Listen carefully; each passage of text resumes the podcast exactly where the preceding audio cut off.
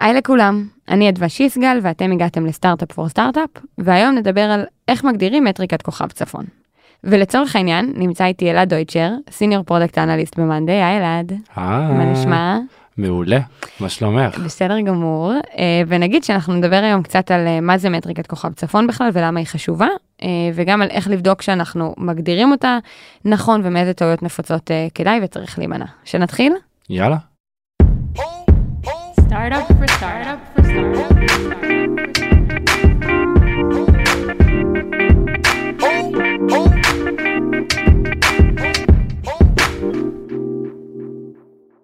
זהו, אז אנחנו כמו תמיד נתחיל רגע מהבסיס. במשפט, מה זו מטריקת כוכב צפון? אז בעצם זו המטריקה. כאילו המטריקה שבסופו של דבר חברות, אם אנחנו מדברים רגע ב- בסדר גודל של חברה, אז זו המטריקה שאנחנו מסתכלים עליה, שבדרך כלל זאת מטריקה שמאפיינת את הvalue שהיוזרים מקבלים מהמערכת. היא בדרך כלל זו מטריקה שמקושרת גם לרווחים, לרווחיות של החברה, מאפיינת growth של חברה, וזהו בגדול.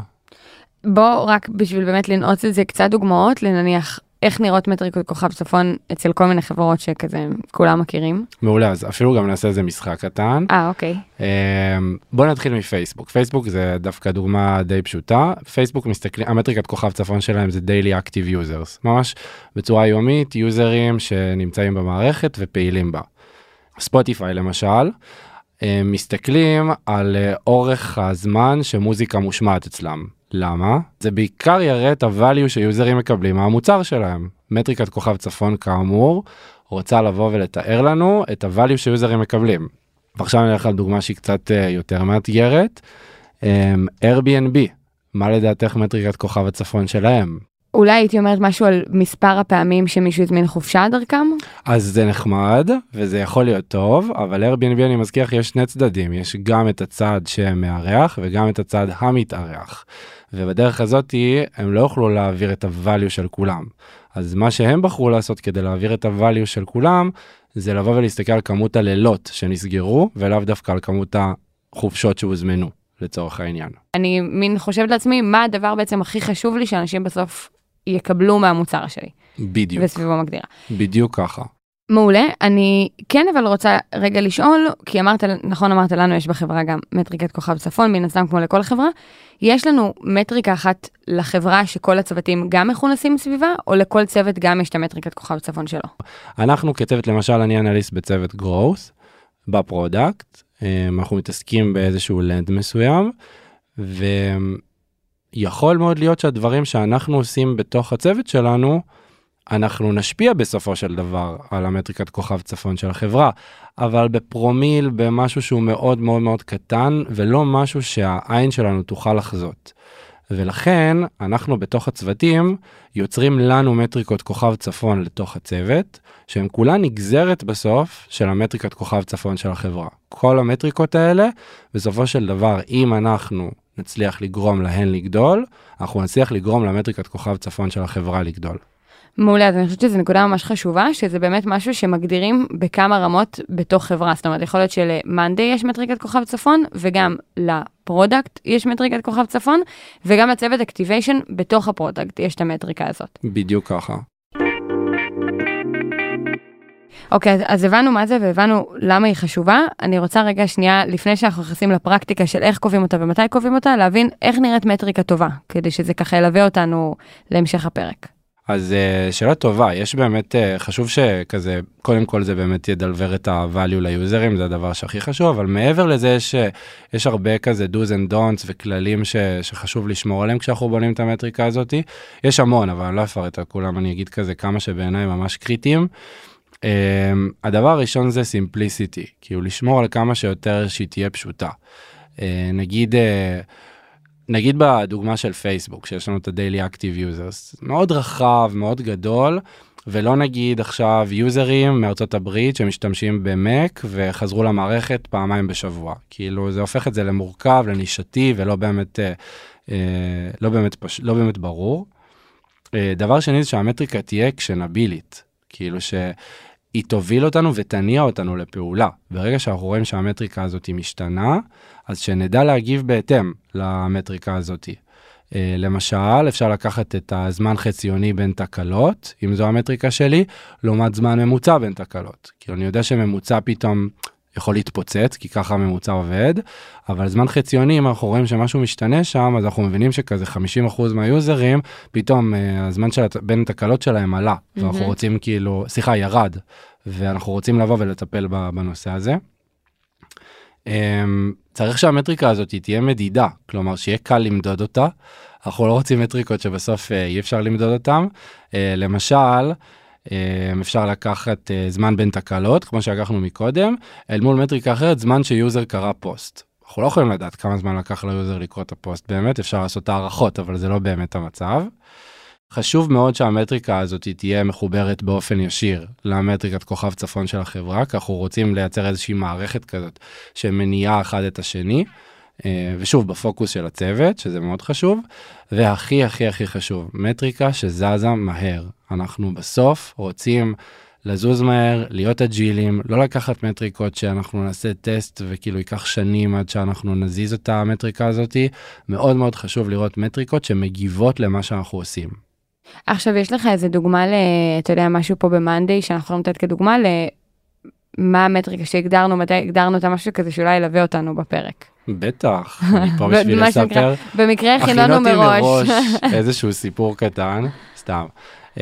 כן, אז הקמנו צוות חדש בגרוס, הצוות שאני נמצא בו, אספר טיפונת כזה עליו, שאנשים קצת התחברו למה שאנחנו עושים. בעצם המטרה של הצוות, שקוראים לו צוות סטאפ, בגרוס, אנחנו אחראים על יוזרים, החל מהרגע שיש להם איזושהי מוטיבציה ראשונית, להתחיל לבנות במאנדי, עד לרגע שמה שהם בנו הוא מספיק אופרטיבי, ויכולים להתחיל לעבוד עליו. זו בעצם, זה בעצם הלנד של, ה, של הצוות שלי. Okay. אני אתן איזושהי דוגמה אולי, מעולה. למאזינים שלנו, כדי שיוכלו אולי להתחבר לזה, ואני חושב שחדר כושר זה הדוגמה הכי טובה שאני יכול לתת. נגיד, יש איזשהו מתאמן או מתאמנת, שמגיעים לחדר כושר, רוצים להתחיל לעבוד בחדר כושר, עכשיו, למתאמן או המתאמנת נורא נורא חשוב לעבוד על הרגליים שלהם, והם מגיעים לחדר כושר, לא יודעים עדיין מה יש בתוכו, ואז הם כזה מסריקה בעיניים, רואים שיש המון מכשירים לרגליים, הופ, הם קיבלו value ראשוני. בעצם הבינו שהחדר כושר הזה עשוי להיות חדר כושר שהוא מתאים להם. זה בעצם הרגע שבו אנחנו מקבלים את היוזרים למערכת, כי הם ראו משהו במוצר שבו הם אמרו, המוצר הזה עשוי להתאים לי. אותו דבר אצלנו ככה. ועכשיו בעצם אתם רוצים לשים על הצוות הזה, אמרת שזה צוות חדש, אתם רוצים לשים על החלק הזה בתוך הפאנל של נגיד רכישת לקוח חדש, מטריקה אחת שתכווין אתכם בתוך הדבר הזה, נכון? בדיוק ככה, ממש. הלנד הזה של, החל, של יוזרים, החל מהרגע שיש להם איזושהי מוטיבציה ראשונית לבנות, עד לרגע שהבורדים שהם בנו מתחילים להיות אופרטיביים, כלומר אפשר להתחיל לעבוד עליהם, על הלנד הזה מקצה לקצה, אנחנו רוצים למדוד האם אנחנו, והאפורט שאנחנו הולכים לעשות על הלנד הזה, מביאים value ליוזרים. זו המטרה שלנו, למדוד את ההצלחה שלנו.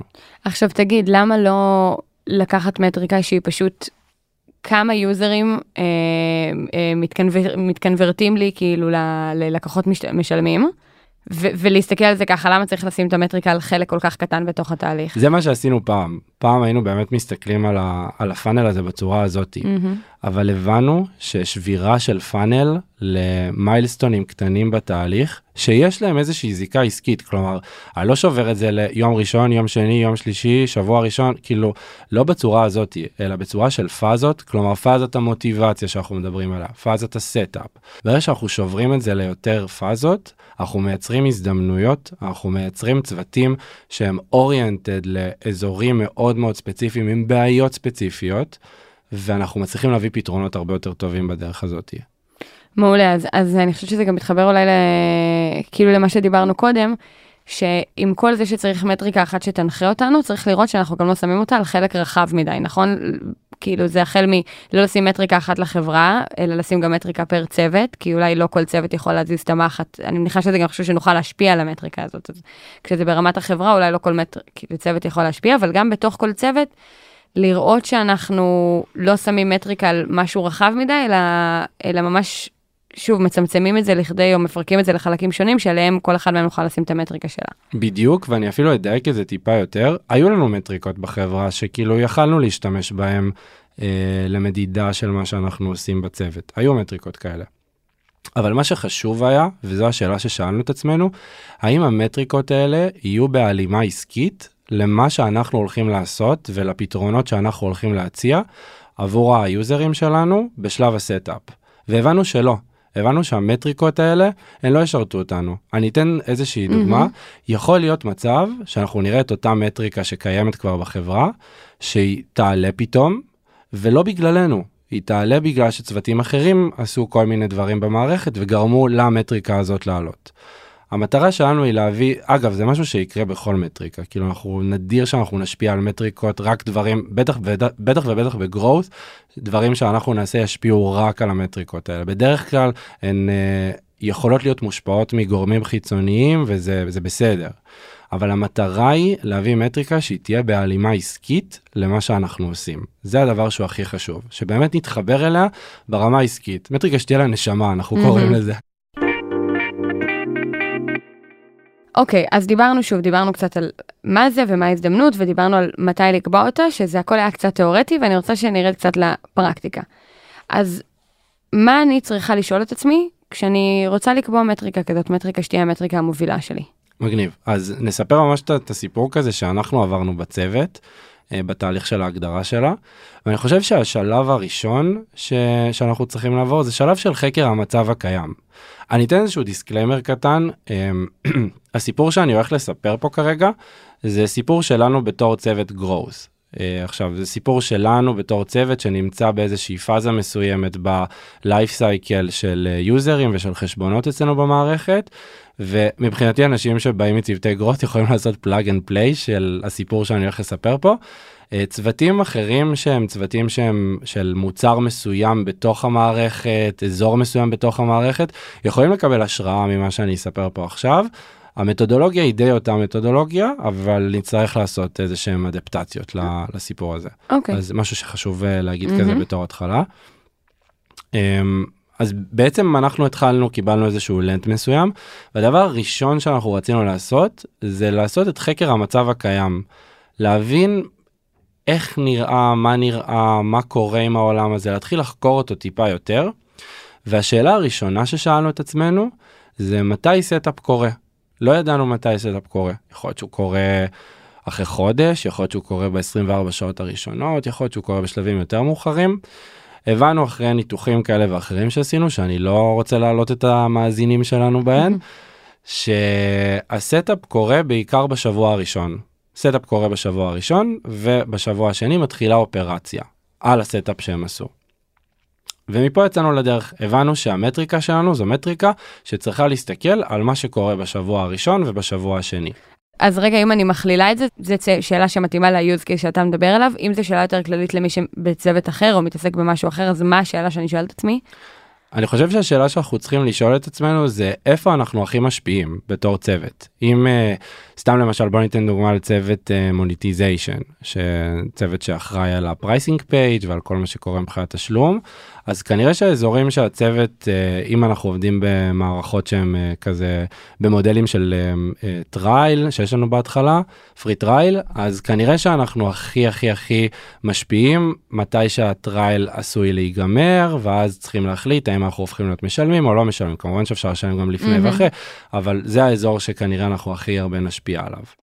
אוקיי, אז, אז, אז אמרת, אני, זה השאלה שאני שואלת עצמי, נכון? שאלתם את עצמכם איפה אנחנו הכי יכולים להשפיע, מה הדבר הבא שעשיתם? נכון, אז אני רק אזכיר שכזה הבנו שאנחנו, הבנייה נעשית בשבוע הראשון, ובשבוע השני מתחילה יותר אופרציה במערכת, ועם הדבר הזה יצאנו לדרך, ממש ככה, פשוט אה, התחלנו להסתכל, אם אנחנו ראינו שהבנייה נעשית בשבוע הראשון, התחלנו להסתכל על השבוע הראשון, ולנסות למצוא כל מיני אובייקטים מספריים, נקרא לזה ככה, שידמו לנו את תהליכי הבנייה. למשל, כמות העמודות שיוזרים הוסיפו למערכת, כמות הפעולות קוסטומיזציה, באופן כללי, לאו דווקא עמודות, כמות איבנטים של יצירת תוכן שיש במערכת, ימים שונים של יצירת תוכן.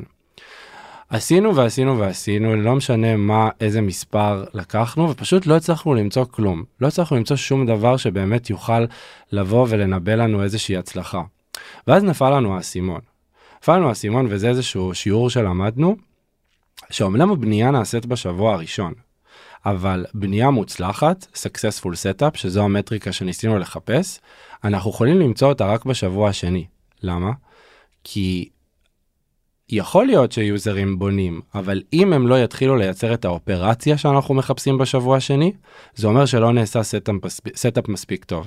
אנחנו מחפשים, אנחנו צריכים לחפש בעצם את המטריקה בשבוע השני ולא בשבוע הראשון. אם אנחנו נראה שמתחילה אופרציה בשבוע השני, זה אומר שנעשה סטאפ טוב בשבוע הראשון. הבנתי, זאת אומרת, יותר מדי הסתכלתם על החלק שבו אומר שיוזרים אולי ראו שיש פה משהו מעניין אותם, אבל לא התמקדתם בהאם הם באמת לקחו את זה לשלב הבא והצליחו לתפעל ו- ולהתחיל להשתמש במערכת. בדיוק, מתוך מקום של זה מה שיאפיין את ההצלחה שלנו. התחלה של השלב הבא הוא בעצם הסוף של השלב הקודם. ואם יש התחלה של השלב הבא, זה אומר שהסוף של השלב הקודם היה מוצלח. Mm-hmm. וזה בדיוק מה שניסינו לחפש. אז שינינו את כל התפיסה שלנו, במקום להסתכל על השבוע הראשון, הבנו שאנחנו צריכים להסתכל על השבוע השני, ואז שם עשינו בדיוק את אותו דבר, כלומר, התחלנו לחפש כל מיני אובייקטים מספרים, שהפעם, במקום לבוא ולהראות לנו תהליכי בנייה, ניסינו לראות שנוצרים תהליכי אופרציה. זה מה שניסינו למצוא. ניסינו למצוא שמתחילה אופרציה בשבוע השני, כי היא תאפיין לנו שהייתה, שהיה סטאפ מוצלח בשבוע הראשון. עכשיו, מה זה אומר התחלנו לחפש? מה התהליך שם? כאילו, מה, מה אתם עושים בפועל? אז באמת עושים הכל מהכל. כאילו, לוקחים את כל מה שמאפיין, תהליכים של אופרציה, של תפעול, של בורדים במקרה הזה, או בדוגמה של החדר כושר. אז ממש שאנשים כזה מתאמנים, שהם חוזרים לחדר כושר בשבוע השני, שהם מספר הסטים שהם עשו בשבוע השני, מכשירים שונים שהם נגעו בהם בשבוע השני.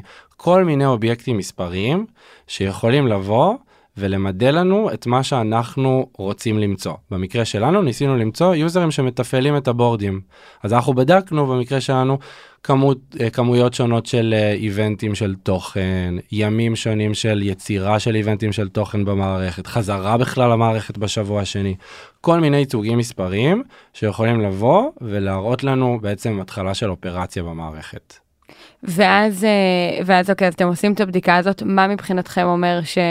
אתם בכיוון או לא בכיוון? זהו, פה מתחיל החלק האומנותי, אחרי שאנחנו בחרנו את ה, בעצם את כל האובייקטים המספריים האלה, אנחנו צריכים לראות בעצם, גם אם הם בכלל מנבאים לנו איזושהי הצלחה, האם הם טובים, האם באמת הם יכולים לבוא ולייצג לנו את ה-successful setup הזה שאנחנו מחפשים, וגם אם מצאנו שכולם כאלה, אז מי הוא הכי טוב? את מי נבחר בסוף להיות זה ש, שיהיה ה-North Star Metric שלנו, מטריקת כוכב הצפון?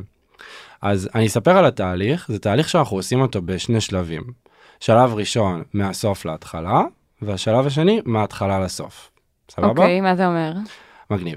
אז מהסוף להתחלה, מה שאנחנו עושים, אנחנו רוצים לקחת, בוא נלווה את הדוגמה שלנו בשביל שלא נתבלבל, באיזשהו ייצוג מספרי אחד שבחרנו לקחת, שזה ימים שונים של יצירת תוכן במערכת בשבוע השני. סבבה? Mm-hmm. ובעצם מה שאנחנו רוצים לעשות, זה לראות האם המספר הזה, אנחנו מצליחים לראות הבדל בין קבוצת מוצלחים לקבוצת לא מוצלחים. אני אסביר שנייה. לפני שאני אסביר, אני צריך לתת איזושהי דוגמה קטנה. נגיד, אנחנו, כשאנחנו מנסים למצוא הבדלים בין קבוצות, בוא ניקח למשל, סליחה למגדריות, אבל בוא ניקח את קבוצת הגברים וקבוצת הנשים, והאובייקט המספרי שאני רוצה לראות הבדל עליו הוא גובה. אוקיי?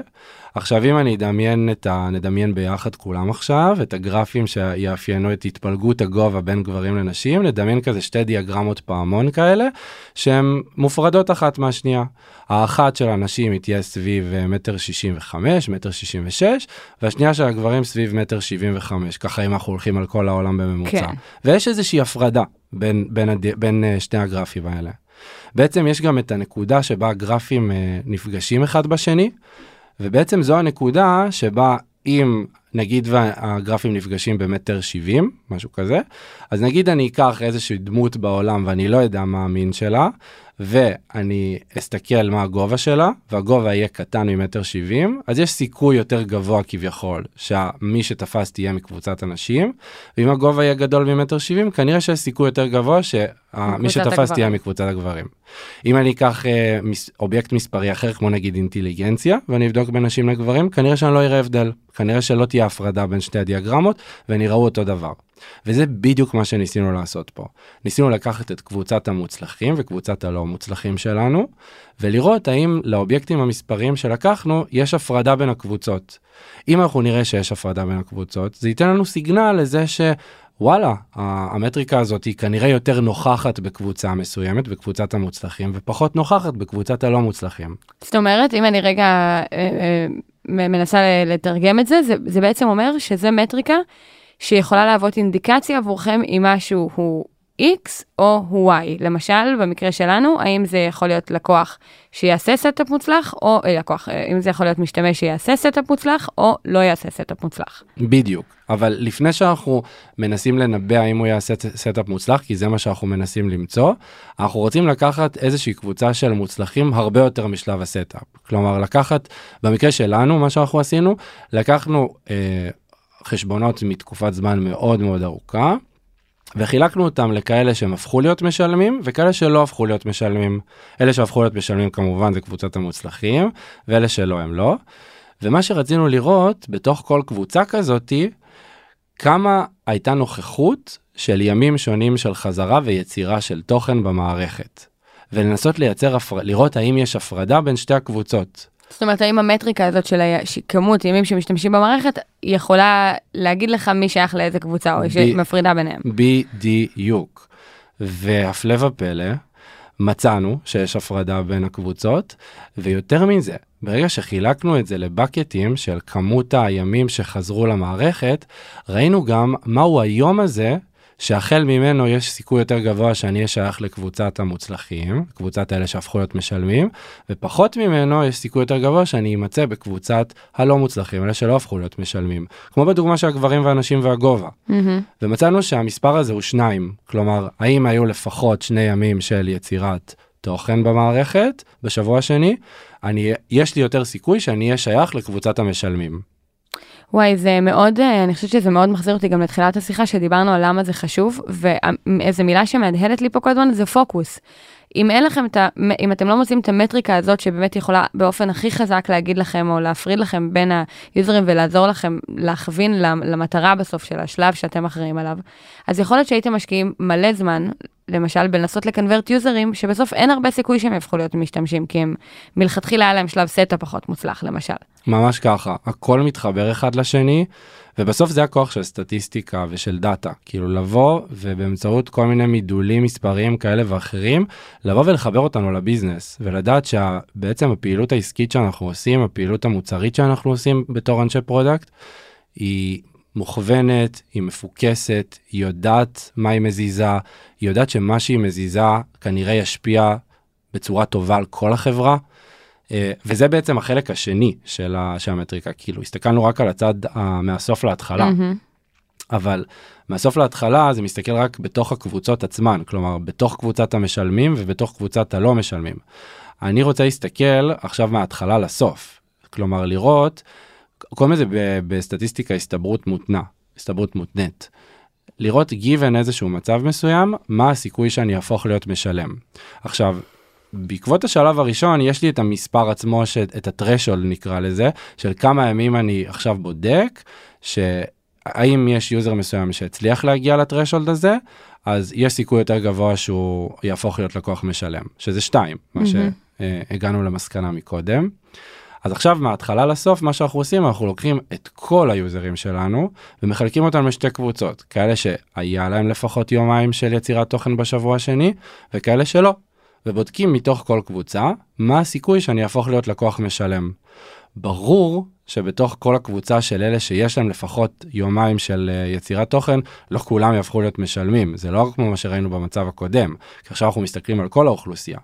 אבל מה שאנחנו רוצים לעשות בשלב הזה, זה קודם כל לראות שבאמת יש איזשהו סיכוי שהוא יחסית גבוה בקבוצה הזאת, ויותר מזה, לראות פי כמה הסיכוי הזה יותר גבוה, מקבוצת אלה שלא היה להם את היומיים השונים של יצירת תוכן. סתם למשל, אנחנו יכולים לקחת איזשהו, איזשהו מספר, איזושהי, איזושהי מטריקה שאנחנו רוצים לבדוק, ואנחנו נראה שבאמת יש הפרדה טובה בין קבוצת המשלמים והלא משלמים, כמו שעשינו מקודם, נראה שאפילו יש איזשהו טרשולד מסוים, אבל כשאנחנו בודקים את זה עכשיו מההתחלה לסוף, אנחנו נראה שאין הבדל בין הסיכויים, כלומר, אנחנו נראה שהסיכוי, או שיש הבדל והוא מאוד קטן אפילו, נראה שההבדל, נגיד ויש איזושהי מטריקה אחרת, בוא נבחר, נגיד יצירה של מאה אייטמים בתוך המערכת, סבבה? בשבוע השני. אז נגיד אנחנו נראה שמי שיצר מאה אייטמים, הסיכוי שלו להפוך להיות משלם הוא עשרה אחוז, וגם עבור מי שלא יצר עשרה אייטמים, הסיכוי שלו, נגיד הסיכוי שלו להפוך להיות משלם הוא שמונה אחוז. אז כאילו אין פה באמת איזושהי בשורה, כי כאילו הסיכויים לא באמת משתנים. חשוב לנו מאוד שהמטריקה שאנחנו בוחנים, גם תהיה מטריקה שמנבא את, ה, את הסיכוי להפוך להיות משלמים.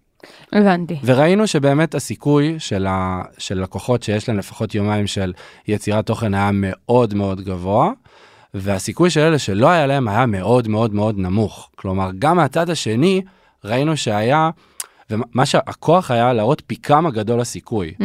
ואז גם נורא קל לתקשר את המטריקה, את הדבר הזה עסקית ל, לאנשים שהם לאו דווקא דאטה אוריינטד. היה לי נורא קל לבוא ולהגיד, למי שיש יומיים שונים של יצירת תוכן במערכת, יש פי עשרים יותר סיכוי לבוא ולהפוך להיות לקוח משלם. נורא קל אחרי זה לבוא ולתקשר את זה לאנשים שהם לאו דווקא דאטה פרקטישנרס. כן, ואז זה גם מחלחל בסוף לכל דבר אחר במוצר, כי למשל אנשי פרודקט יכולים להגיד, אוקיי, אז אנחנו צריכים לשים את הפוקוס שלנו על זה שכל משתמש שמגיע, יהיה לו יומיים שימוש במערכת. כאילו לחשוב איך גורמים לנו להשתמש במערכת לפחות יומיים, כי אנחנו יודעים שזה יגדיל את הסיכוי שהם יהפכו למשתמשים משלמים. בדיוק כך, ממש ממש ככה. אוקיי, אז, אז בסדר, אז עברנו את זה, בדקנו כל מיני, אה, בדקנו כל מיני מטריקות, נכון, אמרנו שיש מצב שיש כמה שבוחנים וזה, ובסוף כנראה בחרנו את זאת שהרתענו את הנתונים הכי חזקים. עכשיו אני רוצה לוודא שזו באמת המטריקה הנכונה, ושאני רוצה להמשיך לרוץ איתה קדימה. מה, איך אני עושה את זה, מה השלב הבא? ממש ככה, כאילו אנחנו לא יכולים לצאת לדרך פשוט עם המטריקה הזאת, רק בגלל שסטטיסטית היא הרתה שהיא הכי חזקה והכי טובה, אנחנו רוצים גם לוודא שבאמת המטריקה הזאת היא המטריקה שאנחנו רוצים להשתמש בה, ומה שאנחנו עשינו זה בחרנו לבדוק את זה בשתי תצורות, שני דרכ, שתי דרכים. דרך אחת זה דרך כמותית, ודרך שנייה זה דרך איכותנית, ונדבר כזה על כמה דוגמאות מכל אחת מהדרכים. ה... בוא נתחיל רגע מהדרך הכמותית, יותר קל לי, אני איש דאטה לדבר על, על מספרים, אז יש כמה דברים שאפשר לעשות. דבר ראשון, ברגע שהגדרנו את המטריקה הזאת, נגיד יוזרים שעשו לפחות יומיים שונים של יצירת תוכן במערכת, להתחיל להסתכל על המטריקה הזאת אובר טיים, לראות שהמטריקה הזאת יציבה, קודם כל לראות איך היא מתנהגת, לראות כזה מתוך היוזרים שלנו שנרשמים למערכת, כמה מצליחים בכלל להגיע למקום הזה, ולהשוות את זה למטריקות קיימות. למשל, לקונברז'ן למשלמים, מטריקה ממש חשובה. ומה שאפשר לעשות, זה ממש להסתכל כזה אובר טיים, לפרוס את זה כזה לאיזשהו גרף נורא גדול, שסוכם כזה בכל שבוע, את הכמות חשבונות, ומה אחוז יוזרים שהגיעו למטריקה החדשה, ומה אחוז יוזרים שהם בסוף אומרו להיות משלמים, ולבדוק את היחס ביניהם, לראות שאם היחס נשאר קבוע, זה אומר שיש קורלציה בין המטריקות, כי אם המטריקה הזאת היא תעלה, אז המטריקה השנייה תעלה ביחד איתה, mm-hmm. ואם היא תרד, אז היא תרד ביחד איתה, אבל היחס תמיד יישמר. זאת אומרת, לקחת איזושהי מטריקה שכבר אני מכירה אותה, אני יודעת שהיא טובה וחזקה, ולבחון את זה אל מולה. כן, היא גם, מטריקת המשלמים היא מטריקה שאי אפשר להתווכח איתה, כן. זה בסוף כאילו, שילמת או לא שילמת, זה, אין, אין איך לברוח מזה, זה לא איזה שהם כזה היפותזות ודברים, בסוף משלמים זה המטריקה הכי חזקה שלנו. אז זה דרך אחת, או דרך שנייה לבדוק קורלציה, זה לייצר שונות בדאטה, זה משהו שאני ממש אוהב לעשות, ממש לקחת את כל כל כל הדאטה שיש לנו על פרק זמן מאוד מאוד ארוך, ולהתחיל לייצר ברייקדאונים לפי מימדים שונים. למשל אפשר לקחת את כל החשבונות לפי מדינה ולפי איזשהו דפדפן מסוים שהם באו ממנו, ולסכום את כל החשבונות. בדרך הזאת אנחנו מייצרים שונות, כי יש מדינות שמתפקדות יותר טוב, מדינות שמתפקדות פחות טוב מבחינת הפרפורמנס שלהם במערכת, דפדפנים גם הם סוג של איזשהו פרפורמנס דיפרשיאטור בפעילות שלהם במערכת, ובדרך הזאת אנחנו מייצרים המון המון המון דגימות. כל דגימה כזאת היא קבוצה של אלפי חשבונות, שהם הגיעו ממדינה מסוימת ומאיזשהו דפדפן מסוים, ולכל אה, קבוצה כזאת אפשר לבדוק את האחוז שענו על המטריקה נכון, על המטריקה החדשה שלנו, הפוטנציאלית, successful setup, והאחוז שהפכו להיות משלמים. וכשאנחנו שמים את זה על איזשהו גרף כזה של תרשים פיזור, שכל נקודה מאפיינת בציר ה-X נגיד את האחוז שהפכו להיות משלמים, ובציר ה-Y את האחוז של ה-successful setup, אנחנו מקבלים איזשהו תרשים פיזור כזה של נקודות, שמה שאנחנו מצפים לראות בו בתור אנשי דאטה, זה שהתרשים הזה מייצר איזושהי קורלציה. הנקודות פזורות, אבל הן פזורות באיזשהו קו כזה, קו שהוא מאוד מאוד ברור לנו לעין. עכשיו, זה רק ויזואלית. אפשר גם לבוא ולקחת את כל הנקודות האלה, ולהכניס אותן לתוך פונקציה הכי פשוטה באקסל, שנקראת פירסון. פירסון זה משהו שאנחנו משתמשים בו המון בדאטה, שבא לבוא ולהראות לנו קורלציה בין נתונים. אם משתנה אחד עולה, האם המשתנה השני עולה ביחד איתו. זה בדיוק מה שאנחנו מנסים למצוא פה. לראות האם successful setup גבוה, מראה conversion למשלמים גבוה, וההפך. אז ממש אפשר לקחת את כל התצפיות האלה שיצרנו, במדינה ובדפדפן, להכניס אותם לתוך פירסון, ולנסות לקבל איזשהו, לראות מה יוצא. יש לנו אפילו אינדסטרי סטנדרט בנושא הזה, אם המספר שיוצא הוא מעל שבעים אחוז, או מתחת למינוס שבעים אחוז, אז זה אומר שיש קורלציה חיובית ושלילית בהתאמה. מול, אז אמרנו שגם בודקים את הקורלציה לאורך זמן, וגם פשוט בודקים שיש קורלציה. בדיוק ככה, ממש ככה. זה בהיבט הכמותי. עכשיו, בהיבט האיכותני? אז בהיבט האיכותני, אני חושב שזה תהליך שנמשך כל הזמן. אני חושב שזה גם הדבר הכי חשוב במטריקות שאנחנו יוצרים, כל הזמן לשאול את עצמנו ו-to challenge מה שעשינו. אנחנו בהתחלה כן נעשה הרבה רעיונות עם משתמשים, ניקח משתמשים שכן היה להם את ה-successful setup שיצרנו, וכאלה שלא היה להם, ונראה האם באמת בפועל, הם עשו סטאפ מוצלח במערכת, או לא עשו סטאפ מוצלח במערכת. לראות כמה false positive, false negative, true positive, true negative, אנחנו באמת הצלחנו לייצר מתוך הדבר הזה. כמובן שלעשות רעיונות זה משהו שהוא מאוד uh, time consuming, זה קשה, זה מורכב, זה דורש המון, זה דורש גם מענה מהצד של היוזרים, אז יש גם דרכים אחרות לעשות את זה, כמו למשל uh, לשלוח סקרים, ש... לקבוצות מסוימות, נגיד קבוצה שכן יש לה successful setup וקבוצה שלא, ועבר להם כמובן מספיק זמן, הם שבועיים במערכת וכולי.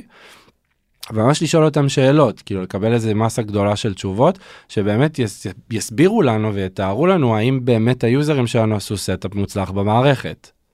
הבנתי, כי אתה אומר בדאטה, לפעמים זה יכול לראות שכן, בעוד שאם עכשיו תדבר עם בן אדם, הוא יגיד, כן, שילמתי בזה, אבל תכלס אני לא... כן, כי יכול להיות שמתחבאים שם דברים נוספים. Mm-hmm. יכול להיות שיוזרים לא עשו סטאפ מוצלח במערכת, הם כן נשארו איתנו בשבוע השני, כי הם עדיין ראו את הפוטנציאל שיש למנדי.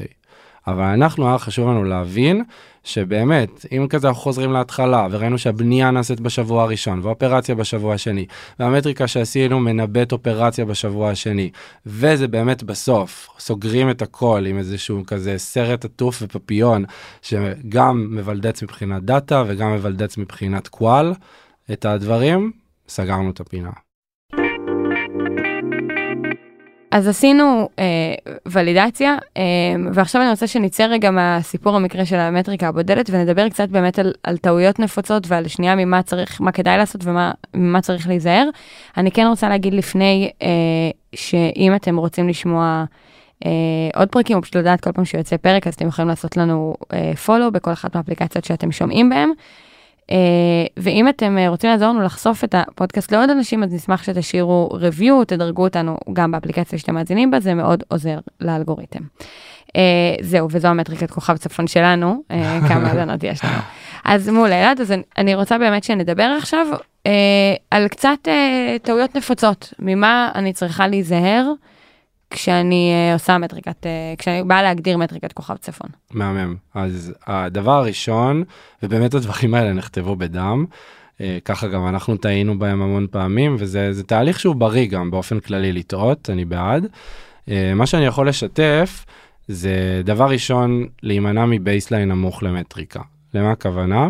אנחנו לא רוצים מטריקות שהאחוז שלהם האוכלוסייה הוא יחסית נמוך. למה?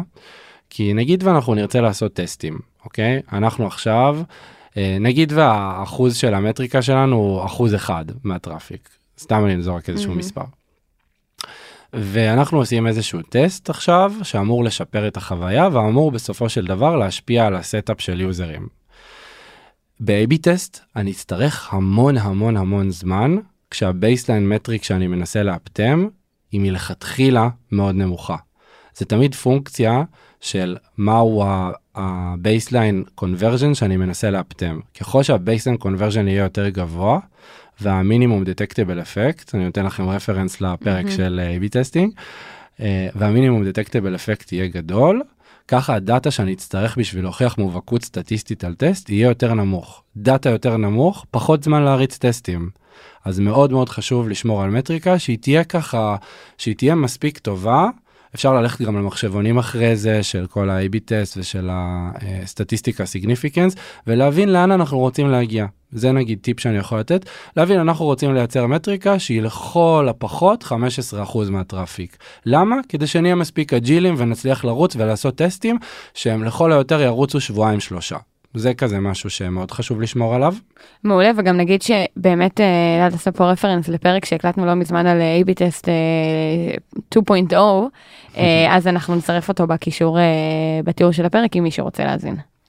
מהמם, אני גם אגיד שבמידה וכן אין לכם ברירה, והמטריקות שאתם תעבדו עליהם זה מטריקות, המטריקות שאתם יצרתם זה מטריקות שהבייסליין הוא נמוך ואין איך לזוז איתם, תמיד אפשר גם לייצר פרוקסי מטריקס. זה מתודולוגיה שלמה ששווה לדבר עליה אולי אפילו בפרק אחר, אבל גם היא ניתנת לפתרון. מטריקות שהן מנבאות את ההצלחה של המטריקה הגדולה שלכם, והבייסליין שלהם יהיה גבוה, ואז לעשות את הטסטים על המטריקות האלה. זה משהו שאנחנו עושים המון.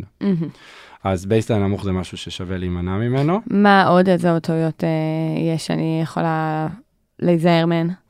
אז בהיבט של, אוקיי, בחרנו נגיד אובייקט מסוים שאנחנו רוצים לספור אותו, יוזרים שיש להם לפחות יומיים שונים של יצירת תוכן בשבוע השני, אנחנו יכולים להסתכל על זה גם בצורה אחוזית, כלומר מתוך אוכלוסייה, מתוך הסיינאפים שנרשמו למערכת, ואנחנו יכולים להסתכל על זה גם בצורה אבסולוטית, כלומר כמות החשבונות בשבוע מסוים שהיה להם successful setup. ואז נשאלת השאלה מה ומה, כאילו על מה להסתכל, ואני אומר על שניהם.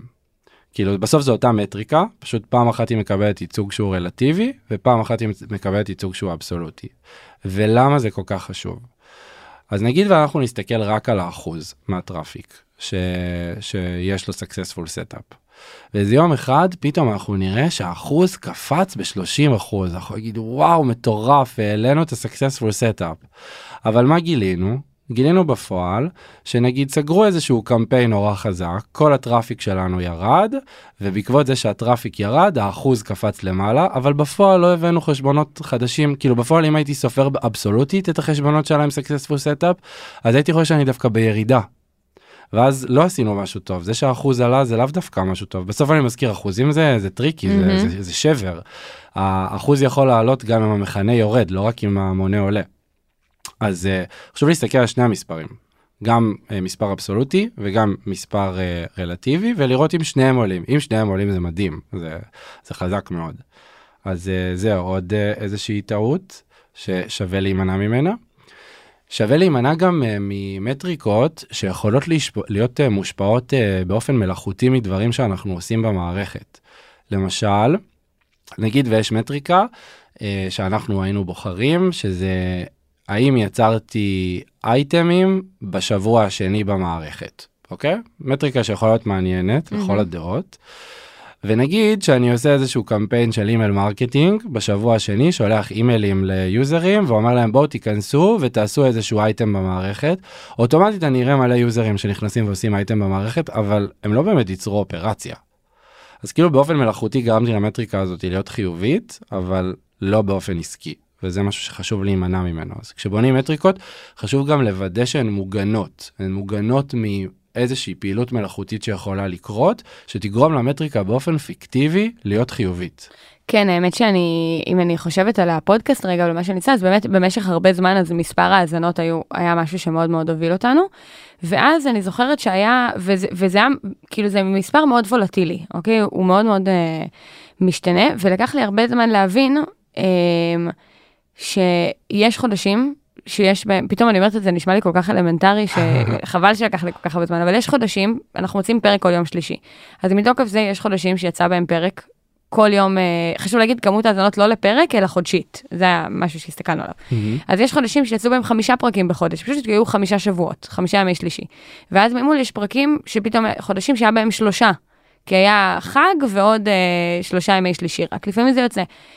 והכנסתי את הוולטיליות הזאת לאיכות של הפרקים, או לאיכות של הפודקאסט באופן כללי, בעוד שזה פשוט, כמו שאמרת, הייתה מטריקה לא מוגנת, לא יכולתי לשלוט בנסיבות שלה, ולכן היא, היא, היא מאוד מאוד השתנתה לי מול העיניים, וגם אני לפעמים הוצאתי יותר פרקים, כי רציתי להביא עוד האזנות, וזה גם גרם לזה להיראות כאילו יש יותר האזנות בחודש, למרות שאם הייתי מסתכלת על זה בממוצע פר פרק, זה לא בהכרח עלה, אולי זה אפילו ירד. נכון, יש מצב שזה היה פותר את זה.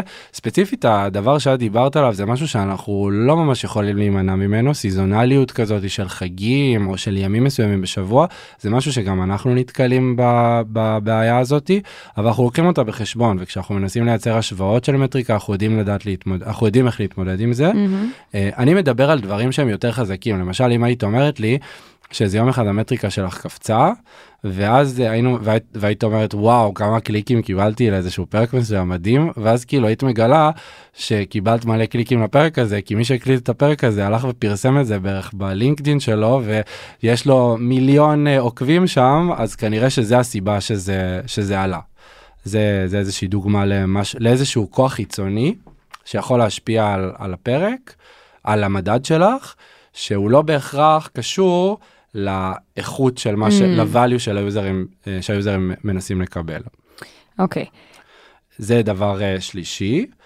Uh, ומשהו שאמרתי מקודם, ואני אגיד אותו שוב, כאילו הדבר שהכי חשוב לעשות זה תמיד, תמיד, תמיד לאתגר את, ה, את המטריקה שלנו. אנחנו רצים עם המטריקה הזאת כבר uh, חצי שנה, אולי אפילו יותר, ואני חייב להגיד שעד היום אנחנו מקבלים כל פעם כזה איזה שהם כאלה תובנות שעולות מאנשים שראיינתי מישהו ואמר לי, שיש לו סקסס, שהיה לו סקסספול סטאפ, אבל בפועל הם לא באמת היום מרוצים מהסטאפ שלהם, וניסינו, לה, אנחנו מנסים כל פעם להבין האם הקייס הזה מתאר איזושהי שבירה של המטריקה ומשהו לא נכון בה, או שפתאום אנחנו כאילו, רגע שנייה, דווקא זה טוב וזה אפילו מכווין אותנו יותר. כל הזמן לנסות לנפץ ולשבור ו- ולנסות כזה כמו לעשות קיו איי למטריקות שאנחנו עושים, רק כדי לנסות למצוא את הסדקים הכי קטנים, כדי לדעת מה, מה הפלוז של המטריקה הזאת, איפה היא נכשלת, איפה היא עובדת, ו- וככה זה יגרום לנו להיות הרבה יותר בטוחים במה שאנחנו עושים. כן, ובעצם אני חושבת שזה חשוב להגיד שזה באמת המטריקת כוכב צפון, היא לא סטטית, היא דינמית, והיא יכולת שהיא תשתנה עם המוצר, עם הצמיחה של החברה, עם ההשתנות של הצוות, וכאילו, כמו שאתה אומר בעצם, זה פשוט צריך להיות עליה, ולהיות פתוח ללשנות אותה, ו- ולראות שהיא מדויקת לנו עדיין כל הזמן. תמיד לדייק אותה, תמיד לדייק אותה.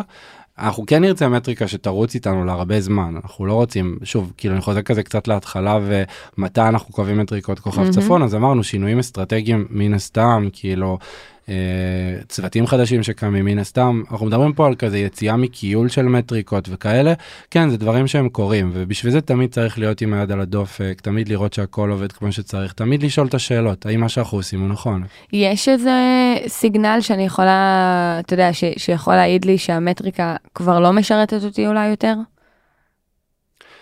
אני חושב שזה יכול לבוא לידי ביטוי, נגיד, בטסטים שאנחנו עושים. אם אנחנו נראה שאנחנו עושים איזשהו רצף של טסטים שכולם משפיעים על איזשהו אזור מסוים במערכת, אבל המטריקה לא מגיבה, אז יכול להיות שהטסטים לא טובים, אבל יכול להיות גם שהמטריקה לא באמת, לא באמת קשורה או בהלימה למה שאנחנו מנסים לעשות. כלומר, היוזרים כן מקבלים את הוואליו שהם היו צריכים לקבל, אבל המטריקה לא זזה לנו ולא משתנה בהתאם לזה. דברים שהם כאלה.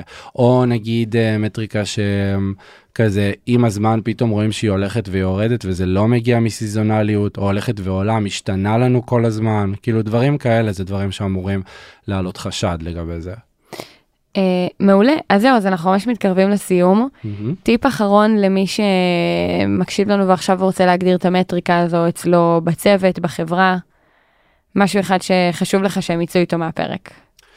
אני חושב שממש חשוב לשמור על גמישות מחשבתית, ולא להיות מקובע. בסוף אנחנו בתהליך של, של בחירה. תהליך של יצירה ובחירה, אפילו אפשר לקרוא לזה ככה. אנחנו יוצרים יש מאין, אנחנו מנסים כל מיני דברים, לפעמים אנחנו נכנסים לכיוונים מסוימים, לפעמים הכיוונים האלה לא היו טובים, כמו בדוגמה שנתתי שנשאבנו כזה לשבוע הראשון, ננעלנו על זה, והיינו צריכים לשמור על ראש פתוח, ולנסות לבדוק כיוונים אחרים, כמו למשל מה קורה בשבוע השני. אז גמישות מחשבתית ו... לדעת לשאול כל הזמן למה ולמה, ולהגיע לחקר האמת, עד שבסוף אנחנו מגיעים ומביאים איזה משהו שהוא כזה מרגישים בנוח וביטחון מולו, זה בין הדבר שהכי חשוב במש... בבנייה של מטריקות כאלה. בסוף אנחנו יוצרים פה איזשהו משהו, כאילו צריך לא להינעל ולנסות לבדוק כל מיני אופציות, עד שבסוף מצליחים להביא איזה משהו שאנחנו מרגישים שלמים איתו. מעולה, אז עם זה אנחנו נסיים, ואני אזכיר שאם יש לכם שאלות אלינו, אל אלעד, אז אפשר לשאול אותם באתר שלנו או בקהילה בפייסבוק, ואם אתם רוצים לדעת כל פעם שיוצא פרק חדש, אז אתם מוזמנים לעקוב אחרינו בכל אחת מהאפליקציות. זהו, תודה רבה אלעד. תודה עדווה. ותודה לכם שהאזנתם.